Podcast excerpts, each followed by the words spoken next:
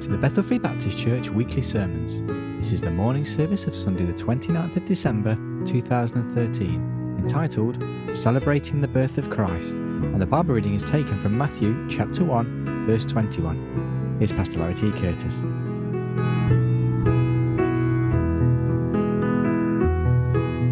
going to take just one verse for our reading this morning Matthew chapter 1, verse 21.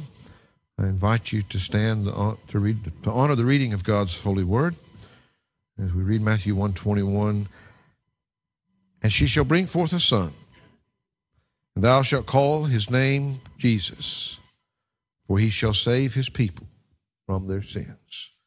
Father, we do thank you again today. And Lord, we thank you that uh, Lord as we gather here uh, in your house and we Lord, sing about and, and read about those events of, of that first Christmas when your son came into this world. Lord, we pray that you would meet with us at this time. Uh, help us, Lord. We know that uh, uh, we are weak vessels, and we know that uh, without you, that uh, we are nothing and we can do nothing. Uh, but we pray in these next moments here, Lord, that you would take and, and by your grace and through the power of your Spirit, that you would speak to us through your word. And we'll give you all the praise and honor for it. For it's in Christ's name we pray. Amen and amen. Simple thought this morning entitled Celebrating the Birth of Christ. Celebrating the birth of Christ. It's interesting because, of course, with all the well intentions in the world, there's an awful lot of controversy around uh, Christmas and the celebrating of Christmas.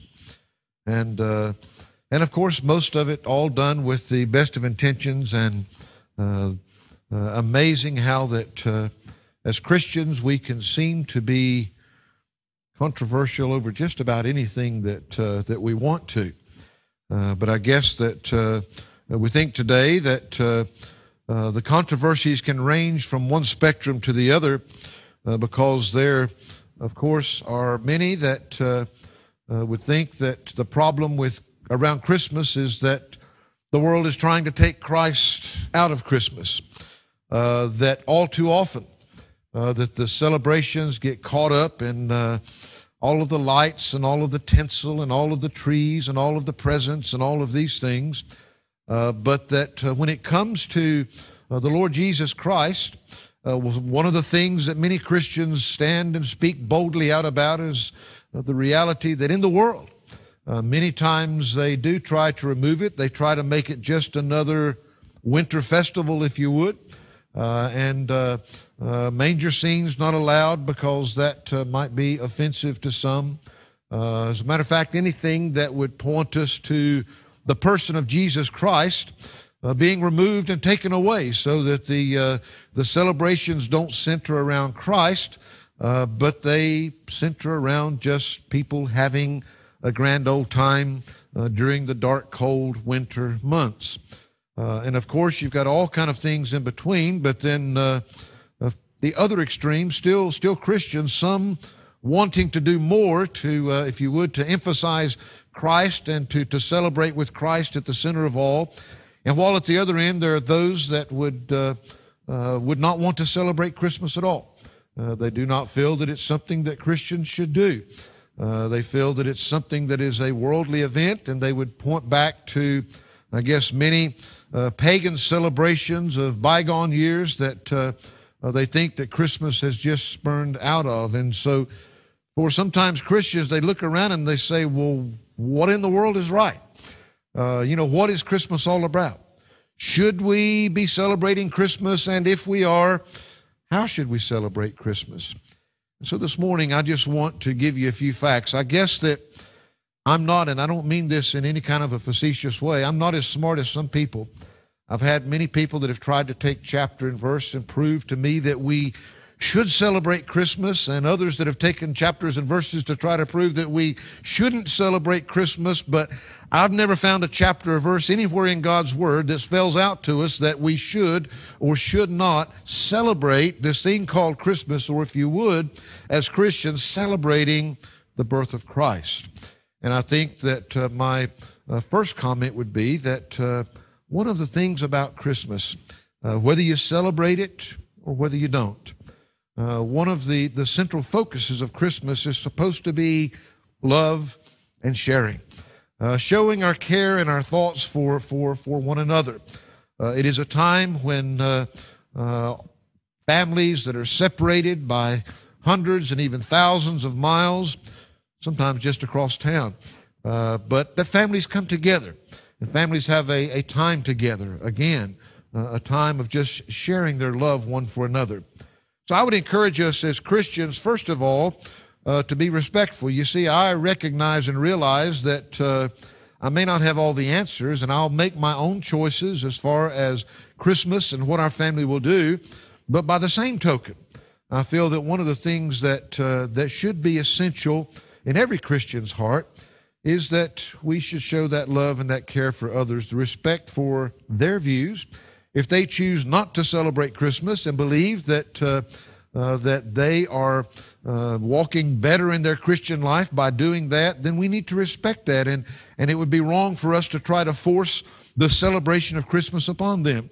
Uh, by the same token, if uh, if you're one of those that chooses not to celebrate Christmas, uh, then I would encourage you to show that same grace and love and patience towards others that choose to. This is not a fundamental issue.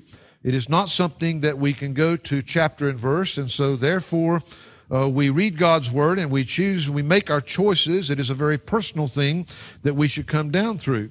Now, I'm not going to spend a lot of time this morning, uh, which there are so many writings. I'm not sure how much you might have seen or heard or read before. Uh, but for those Christians that believe that that Christmas has uh, its celebration uh, within uh, uh, pagan roots, uh, then I would say to you that you know if we look at almost anything, any celebration that we have, we could go back and try to prove that it had pagan roots if we wanted to, because the pagans have always celebrated. Uh, let me just remind you, and I'm not even going to go through a list of all of them, but uh, there are also many of those pagan celebrations, not only in the holidays that we celebrate, but you know, many of those pagan religions also had something very akin to what we do every time that we come around and celebrate the Lord's table. Uh, there are some of those pagan religions that did that thing. Well, that doesn't make it wrong for us to do so. And we know that the Lord Jesus Christ, in that specific case, He gave it to us and told us to do it. But at the same time, uh, there were certainly pagan religions out there that were doing similar things, if you would, that uh, we could go back and say, well, no, we shouldn't because it has its pagan roots here and there. Uh, we could look at many things that, uh, that take place in our Christian lives. And, and so I would say, first of all, that we need to be very careful uh, because there are certainly, uh, if we go back in history, we can find that most of mankind in most parts of the world have had some kind of winter celebrations, winter festivals, if you would. And one thing that we must say for certain is that having a festival is not wrong. Uh, that I can go to the Bible and I can show you that uh, uh, God Himself instituted many festivals for His people to come together uh, for certain things to be thought on, certain things to be looked at, certain things uh, to be dealt with, certain things to be celebrated in many cases, and to give thanks for the things that, uh, that God had done. So it is not wrong for us as Christians to have festivals and to celebrate, but as we begin to look back, we say, well, you know, many times the festivals of the winter with, with all the peoples of the world have come right after that shortest day of the year when, when you find that the days have gotten shorter, the days have gotten colder, and people's spirits tend to, uh, to dip. And, uh, and so people have looked for something to celebrate that would lift people's spirits once again. Were there some of those festivities taking place? We know that to know you can't go to the Bible and you can't find any prohibition against celebrating the birth of Christ. You can't go to the Bible and you can't, by the same token, find any celebration of his birth after the date that he was actually celebrated when he did come into this world. There were certainly some celebrations then. We know that uh, it was later, probably a couple hundred years down the the path of the Christian church before that uh, uh, celebrations began to, uh, to take place. Uh, we also know, as with many of our Christian holidays and celebrations, that uh, they don't specifically coincide with a date on the calendar because we don't know those things. Uh, we can't look and say that Jesus Christ was born on December 25th because as we look in Scripture, God didn't ch- choose to give us a particular date that the Lord Jesus Christ was, was born on. If you look at many of the things that we do know, uh, many would, uh, would tend to believe that it was most likely not in the middle of the winter uh, that he was born because it would have uh, not been the normal things for shepherds to be out there in the in the fields watching their flocks and many of the things that were taking place. The thing is, a lot of it is supposition and we don't know. And so, you know, you can probably take one of 365 days on the calendar and choose that one and you may be just as close as anybody else in the world. And I'm not going to try to figure out what God didn't choose to tell us. So we're not celebrating a day.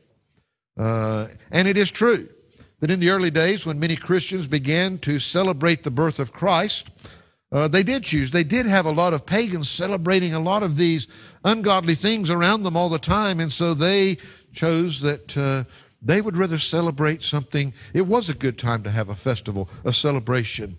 But if there was anything that, uh, if you look at many of these, even uh, in the Jewish traditions, Again, it's, it's, it's been later in years when they started celebrating Hanukkah, which is known as uh, a festival of lights.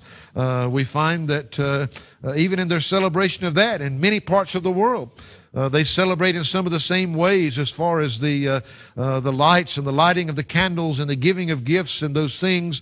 though they are celebrating a tabernacle, a temple that was rebuilt, that was restored to them, that was given back to them after it had been taken from them uh, whereas we are celebrating the birth of Christ, but many of the similarities come in there. Uh, we find that uh, as we begin to scratch our heads and ask ourselves a lot of questions, uh, I would simply say to you this morning that uh, as we begin to look, that there was an event that took place in the Word of God. And it wasn't called Christmas. And we know that uh, that term in itself came from uh, a mass that was that was uh, originally being held by the churches in celebration of the birth of the Lord Jesus Christ. We know that the time of year that it was done, but we could do the same thing with most of the celebrations on our Christian calendar. Uh, let's face it, we have a New Testament church. The festivals and the celebrations of the Old Testament, the festivals were good and they were there for a purpose. Uh, those things were all in some way or another effectively pointing to the coming of the Lord Jesus Christ, the Messiah, which we celebrate when we celebrate this holiday, the birth of Him into this world. So we find as we begin to look into the New Testament, there, there was much celebration over His entrance into this world. And whether or not that we should continue to celebrate, I can only say to you that uh, uh, that I believe from uh, from certainly from uh, uh, my own studies and and, and convictions that it cannot be a bad thing to celebrate the birth of our Savior into this world. and by the same token, if there are those that choose not to celebrate, then I'm not going to be upset with you. I'm not going to think that you are less spiritual than I. I'm not going to even think that I'm right and that you're wrong. Uh, I think that it's a worthy festival to celebrate. And as we look at the event, I would simply like to say that I believe that our focus must come back to celebrating the birth of Jesus Christ. Uh, and the, the time of year that we choose to celebrate that is just one that's been stamped down in history for all kinds of reasons, but we don't even proclaim to pretend that we have to do it on that date because we believe that that's the date that it took place. We're simply saying that we believe that there was a worthy event that uh, certainly, uh, if Christians have something to celebrate over, uh, God sending His Son into this world is a very worthy celebration. Of course, we find that uh, as we approach the days that uh, uh, that you and I live in, the controversies will continue.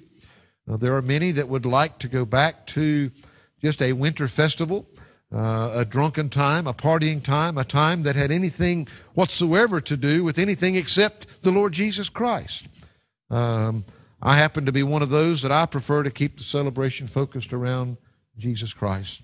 Uh, and I would hope and pray that as we celebrate the holiday, that that's where our focus would be, was on the birth of Jesus Christ into this world. Uh, I can tell you some things that I am comfortable celebrating. Uh, not only on the 25th of December, but every day of the year. Um, I don't see it as a bad thing to have a day set aside to remind us of certain things. That is a biblical principle that God Himself instituted with His people. And certainly the birth of Jesus Christ uh, is something that is worthy of that. And I believe that Christmas should remind us of some of those things. If we're going to celebrate like the world and with the world, then let's not call it Christmas. Uh, if we are going to celebrate Christmas and retain that which Christians for centuries have, have tried to keep focused upon the birth of the Lord Jesus Christ, then let's do it proudly. Uh, and let's make sure that that is the focus of what we're doing and not allow our celebrations to become worldly celebrations with the name of Christ tacked on to them. Um, I also appreciate the opportunity uh, that Christmas affords many times when people will listen to me talk to them about Jesus that would not listen to me at any other time of the year. I can't see that as a bad thing. I won't call any names, but we have even uh, even right here in our own church. Uh, you know, there was a gentleman here on Christmas Day that that's the only time we ever see him, but we see him every Christmas Day. Uh, you know, I wouldn't say that that's the best habit to uh, uh, to pick up as far as your church attendance, but I'm saying I'm glad that if we don't have him any other time, I'm glad that we've got him that one day that we can give him the truth about Jesus Christ coming into this world to die for his sins. And so there are things that I believe, and I just want to give you three things quickly this morning. that I believe that makes Christmas worthy of our celebrating. If we're celebrating the birth of Christ, now, first of all, what is it that we're celebrating and how should we celebrate it? We're celebrating the prophecy that was fulfilled at the birth of Christ that God had given his people for hundreds of years. As a matter of fact, it goes right back to thousands of years, right back to the Garden of Eden, when God promised that he was going to send a Messiah into this world. Now, I want you to just think as we talk about the celebrating of the birth of Christ, Think about the accuracy of all of those prophecies that were fulfilled. I gave you the illustration, I think it was maybe two or three Christmases back, uh, that uh, I remember reading. It was uh, uh in one of these scientific facts and figures things, and uh, and it related to the fact of uh, of the chances of Jesus Christ simply fulfilling. I think it was nine prophecies uh, in the Word of God, and how that, that the chances of that was one to I think it was the 17th power. That's a one followed by 17 zeros after it. Now, how big a number is that? Uh, well, the illustration that was given there was that uh, if you took a half dollar piece, which would be about the same size as one of our 50 pence pieces, thereabouts, and if you took that, and if you took enough of those to make one to the uh, to the to the 17th uh, power, that you could take the state of Texas, which is a big state, folks. It's about the same size as the country of Spain. And if you cover the ground with those things, that you would cover the ground, I think it was about a foot deep, uh, just to get enough of the 50 pence pieces. The odds of Jesus Christ, uh, of a person coming and fulfilling those prophecies. Uh, and yet, there are many that would still choose to believe that it was chance I believe that it is worthy for us to celebrate. And as we celebrate the birth of Christ, let's celebrate the prophecy. Matthew chapter 1 and verse 1, reading down to verse 6, we find that, uh, uh, that Jesus Christ uh, would come and that he would come in the, uh, in the lineage of, uh, of David himself. Uh, the Bible tells us, and there shall come forth a rod out of the stem of Jesse, and a branch shall grow out of his roots. The Spirit of the Lord shall rest upon him, the Spirit of wisdom and understanding, the Spirit of counsel and might, the Spirit of knowledge and of the fear of the Lord. It shall make him of quick understanding in the fear of the Lord, and he shall not judge after the sight of his eyes, neither approve after the hearing of his ears. Isaiah chapter 11, I'm reading from. But with righteousness shall he judge the poor and reprove the equity for the meek of the earth, and he shall smite the earth with the rod of his mouth, and with the breath of his lips shall he slay the wicked, and righteousness shall be girdle, the girdle of his loins, and faithfulness, the girdle of his reins. Isaiah was prophesying that the Lord Jesus Christ himself uh, would come from the line of King David. Isaiah chapter 11, verses 1 to 5. Well, in Matthew chapter 1, verse 1, we see the fulfillment of that prophecy. The book of the generation, verse 1 says, the book of the generation of who? Of Jesus Christ, the son of David, the son of Abraham. Down in verse 6 of Matthew chapter 1, we find, And Jesse begat David the king, and David the king begat Solomon of her that had been the wife of Urias. You see, the prophet Isaiah 700 years at least before, had prophesied that, uh, uh, that this Messiah, this one that was going to come and be king, would come through the lineage of King David. The Bible tells us very clearly, as it begins its opening pages of the New Testament, that that Messiah came from the root of David. We find that uh, uh, the, uh, the prediction was always made, the prophecy, uh, which you'll find in uh, uh, both Isaiah chapter 40, uh, verse 3 and 5, and then in Malachi 3 1, readings that we tend to, to read every year, uh, that this one that was going to come would be preceded by one that would announce his coming. Isaiah chapter 40, verse 3 says, The voice of him that crieth in the wilderness, Prepare ye the way of the Lord, make straight in the desert a highway for our God. In verse 5, he says, And the glory of the Lord shall be revealed, and all flesh shall see it together, for the mouth of the Lord shall have spoken it. Malachi chapter 3, verse 1. Behold, I will send my messenger, and he shall prepare the way before me. And the Lord, when ye seek, shall suddenly come to his temple, even the messenger of the covenant, whom ye delight in. Behold, he shall come, saith the Lord of hosts. So the Bible not only predicted that Jesus Christ would come to this earth through the lineage of King David himself, but it also predicted that just before his birth that there would come another one, a cry from the wilderness that would be proclaiming his coming. We find that the fulfillment of that is found in Matthew chapter 3. He says in verses 1 to 3, In those days came John the Baptist preaching in the wilderness of Judea and saying, Repent ye, for the kingdom of heaven is at hand. Do we know that this was the fulfillment of the prophet in Isaiah? Well, just in case you might miss it, the next verse says, For this is he that was spoken of by the prophet Isaiah, the prophet Isaiah, if you would, saying, The voice of one crying in the wilderness, Prepare ye the way of the Lord, make his paths straight. So we find that it was predicted that he would come by the lineage of David, and he did. It was predicted that there would be one that would be born just before him, that would be crying that cry in the wilderness, making a way for him. We find that it was also prophesied by the prophet Isaiah that this one that came would come by a birth like no other that had ever been, that he would come and be born of a virgin. Isaiah 7:14 Therefore the Lord shall him shall give a sign behold a virgin shall conceive and bear a son and shall call his name Emmanuel. And of course, we know that uh, uh, that, that did happen. Uh, the fulfillment of that we read about in Matthew chapter 1, uh, verses 18 to 20. It says, Now the birth of Jesus Christ was on this wise. When, as his mother Mary was espoused to Joseph before they came together, she was found with child of the Holy Ghost. Then Joseph, her husband, being a just man and not willing to make her a public example, was minded to put her away privily.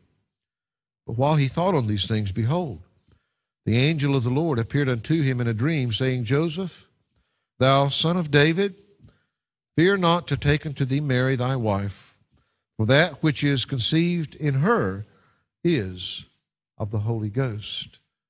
You see, the prophecy was that Jesus Christ, who we know to be the Messiah, that he would come to the lineage of David, that there would be one come before him that would be preparing the way and crying that call in the wilderness. That he would be born like no other, that he would be born of a virgin, conceived of the Holy Ghost himself. The Bible even goes on to tell us precisely where that one would be born. The prophecy says in Micah chapter 5 verse 2, But thou, Bethlehem Ephratah, though thou be little among the thousands of Judah, Yet out of thee shall he come forth unto me that is to be ruler in Israel, whose goings forth have been from of old, from everlasting. The Bible prophesied, you know, you think of all the towns and villages that it could have taken place in, and yet there was this little insignificant shepherd village. God said that's where it's going to take place. We find that in Matthew chapter 2, verse 1, the Bible says, Now when Jesus was born in Bethlehem of Judea, in the days of Herod the king, behold, there came wise men from the east to Jerusalem. We find that God told us. He told us exactly what line, what family that he would come through. He told us exactly the events that would lead up to his birth. He told us how he would be born through a virgin. He told us where he would be born in the town. And of course, we find that as we begin to look into scriptures, that there has never been, nor never will be, another person that could fulfill those prophecies.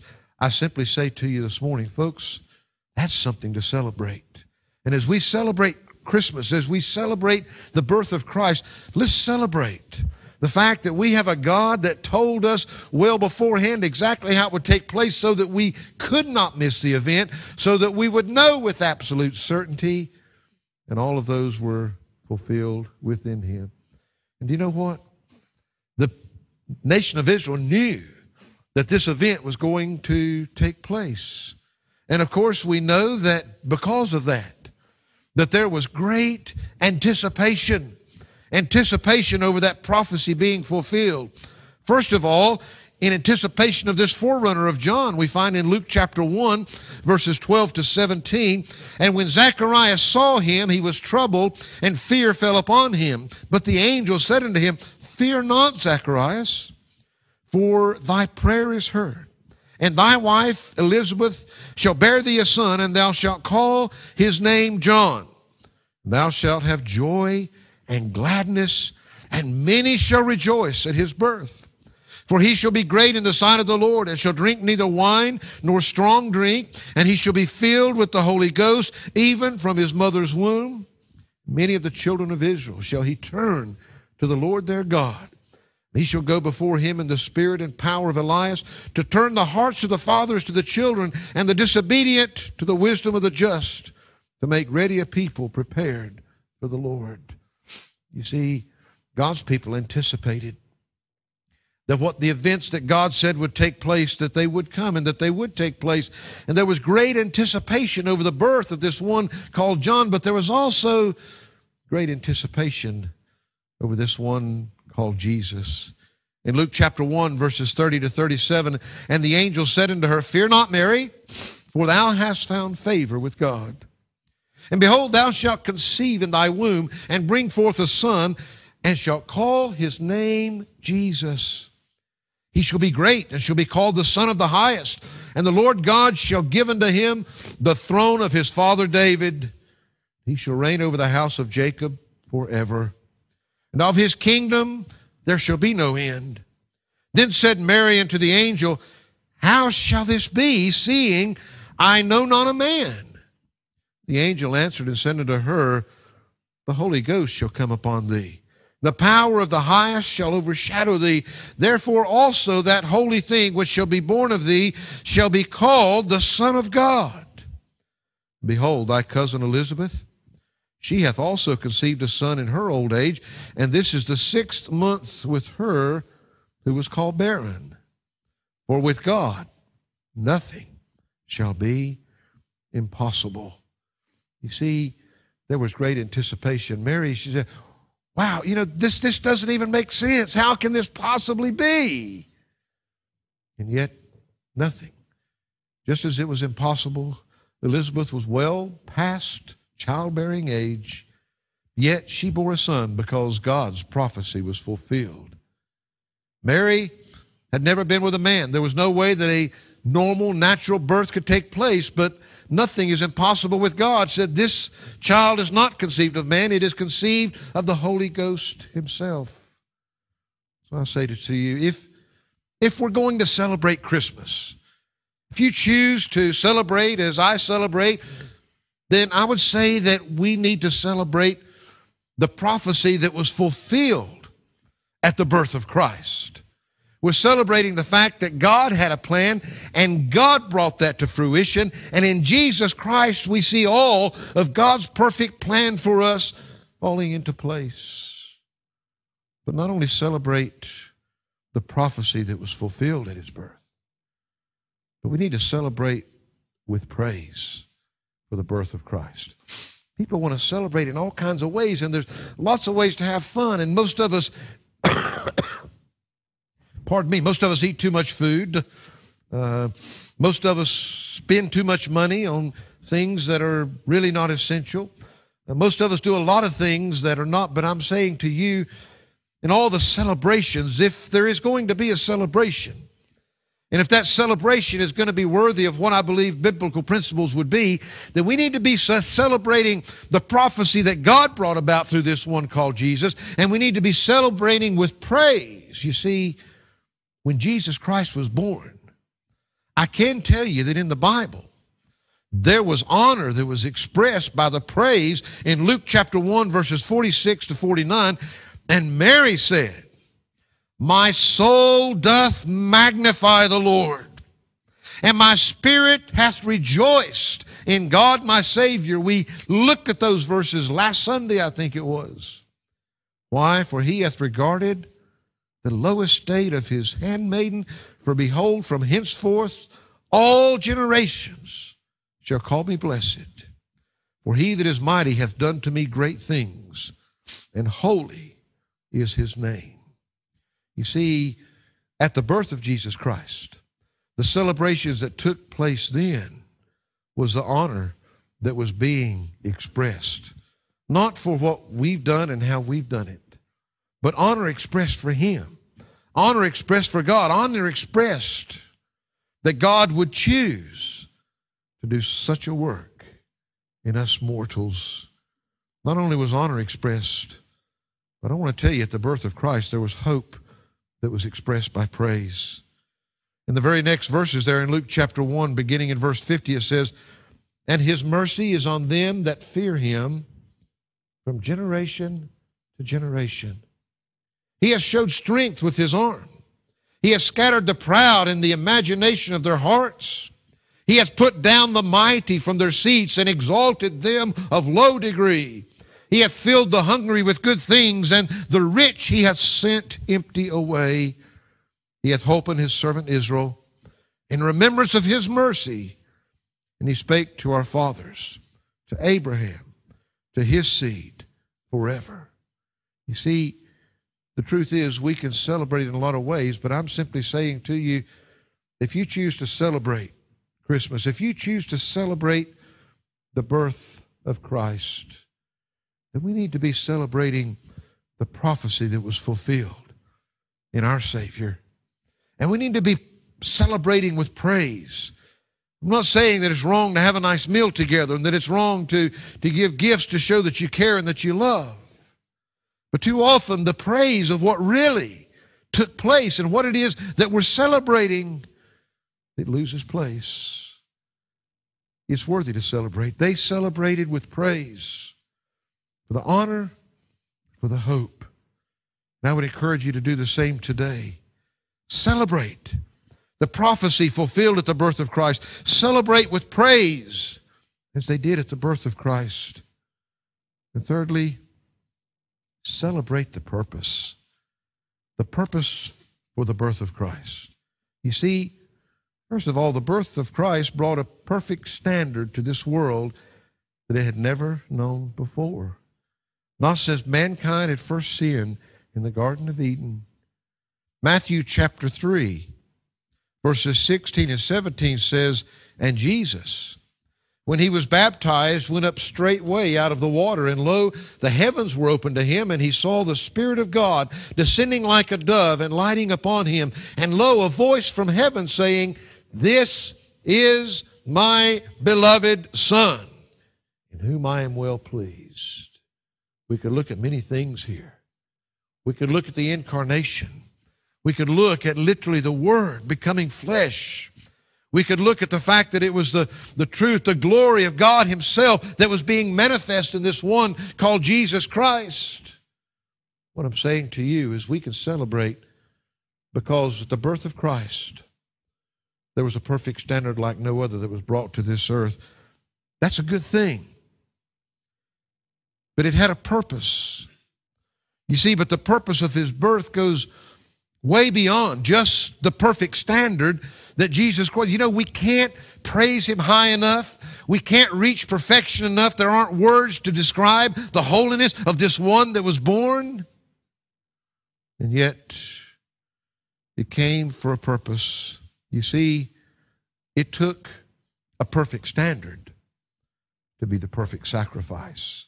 He didn't come just to be the perfect standard, just to be the great example. He was the perfect standard, and he was the greatest example that ever was. But that perfect standard that was that great example to mankind, it was the perfect standard so that he could be your personal Savior. You see, the birth of Christ, it did bring a perfect standard, one that would finally be able to fulfill all the laws of God, God's standard that no man had ever been able to. He was the only one that was ever able to be the perfect sacrifice because the birth of Christ brought a precious Savior to this world. Luke chapter 2, verses 11 to 14 For until you was born this day in the city of David a Savior, which is Christ the Lord. And this shall be a sign unto you. You shall find the babe wrapped in swaddling clothes, lying in a manger. Suddenly there was with the angel a multitude of the heavenly host praising God and saying, Glory to God in the highest and on earth peace, goodwill toward men. For unto you is born this day in the city of David a Savior, which is Christ the Lord. He was the Savior. Yes, he came as the perfect standard, but he came as a precious Savior, as a personal Savior for you and for me and for all the generations to come. And that's the only way that man will ever know that peace. That's the only way that peace will be found. And that brings us back full circle to the verse where we started. And she shall bring forth a son, and thou shalt call his name Jesus. Why? For he shall save his people from their sins.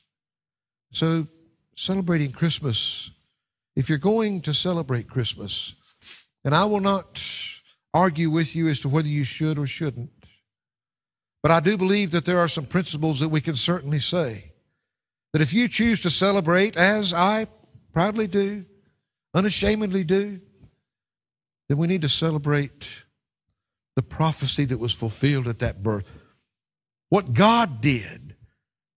And that Jesus Christ, there was nobody else in all the world that ever could fulfill all that God said would be when He sent His Son. We need to celebrate with praise as they did at the birth of Christ. Honor to Him and hope through Him. That's what the birth of Christ brought to us. We need to celebrate the purpose of that birth. The perfect standard that could fulfill the perfect law of God in every last detail. The precious Savior that came to save sinful men from their sin. I'd like to close with just an illustration of a story that I've tried to really condense it down. If you've never read the book called Peace Child, then I would highly, highly, highly recommend that you read it. Not that many years ago, folks, 1962. I mean, I was alive then, and many of you were. Missionaries Don and Carol Richardson, they went to New Guinea. They went there for the specific purpose to take the good news of Jesus Christ to a group of people, a tribe called the Sawi. Now, the Sawi were a head-hunting tribe. uh, they were a cannibalistic tribe. They actually used skulls of their victims as the pillows to lay their heads on. When Don Richardson wrote the book about his experience, which he called Peace Child, he says that he began his work among the Sawi by reading through the Gospel of Matthew, reading some of the same verses that we read here this morning. But as they read through, something that really, that really took him by shock was that when he got to the part about Judas betraying Jesus Christ, everyone began to cheer. Everyone was excited over what Judas had done. And of course, he then realized and found out that in their culture, that when someone was honored, it was built around treachery. The one that could be the most devious, the one that could be the most treacherous, was the one that would have the greatest respect of the tribe. He began to search. He said, for every possible means to, to explain the, the gift of, of, of, of, God, the, the truth and the pure love to a, to a people who everything good in their society was based on deceit. Then one day he witnessed a ceremony between two warring tribes. One of the chiefs of one of those tribes walked over to the other chief and he handed him a child, a young child. In fact, it was the chief's own son that he gave to the other chief. Now, their custom had been that peace could only come between two tribes if the chief of one of the tribes would give his son over to the people of the other tribe. That child would be called a peace child. In other words, this chief was actually placing his own son in the hands of the people that hated him, in the hands of the people that were his enemies. But it was the only way that would bring peace between two tribes. Don Richardson said when he saw this act, boy, the light came on. He saw the way to be able to bridge this gap that he had not been able to bridge, to help these people to understand what God had done for them. That God had given his peace child, and he'd given him into the hands of a, of a hostile world in order to bring that hostility to an end. You see, the angels here declared peace on earth, goodwill toward men. For God so loved the world that he gave his only begotten Son, that whosoever believeth in him should not perish, but have everlasting life. You see, the celebration of Christmas is about God giving us a peace child, taking his own Son and placing him into the hands of his enemies, of a hostile world. And many would treat that child with hostility. But God said all that would receive him all that would accept him. They would have life everlasting. So, you know, I, I don't want to get into the debate and the arguments with people. Let everyone have their own personal choice and decisions in the celebrating of Christmas, the celebrating of the birth of Christ. I personally do not think that it stemmed from some pagan thing. I think that Christians with good intentions maybe chose this time of year because it was a time, again, with all the others. The other festivals that had to do with light in the midst of all of the darkness, that it was maybe the best time of the year to show the world the greatest light of all in the Lord Jesus Christ. But just show respect for those that would choose not to do so. But I want to encourage you today there are biblical principles for celebrating. And if we're going to celebrate the birth of Jesus Christ, then let's celebrate the right things.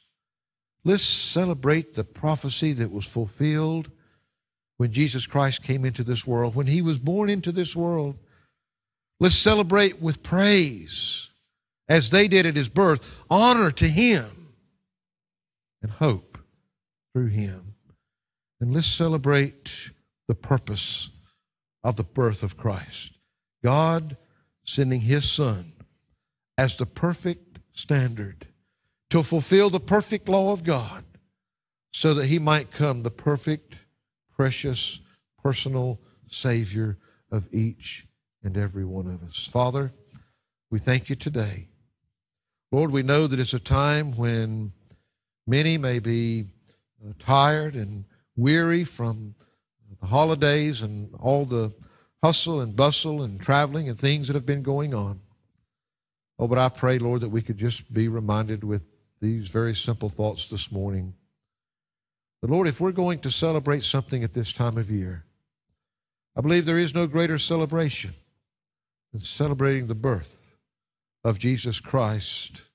While the world might be celebrating all the various things that they choose to celebrate, we celebrate the birth of your Son into this world.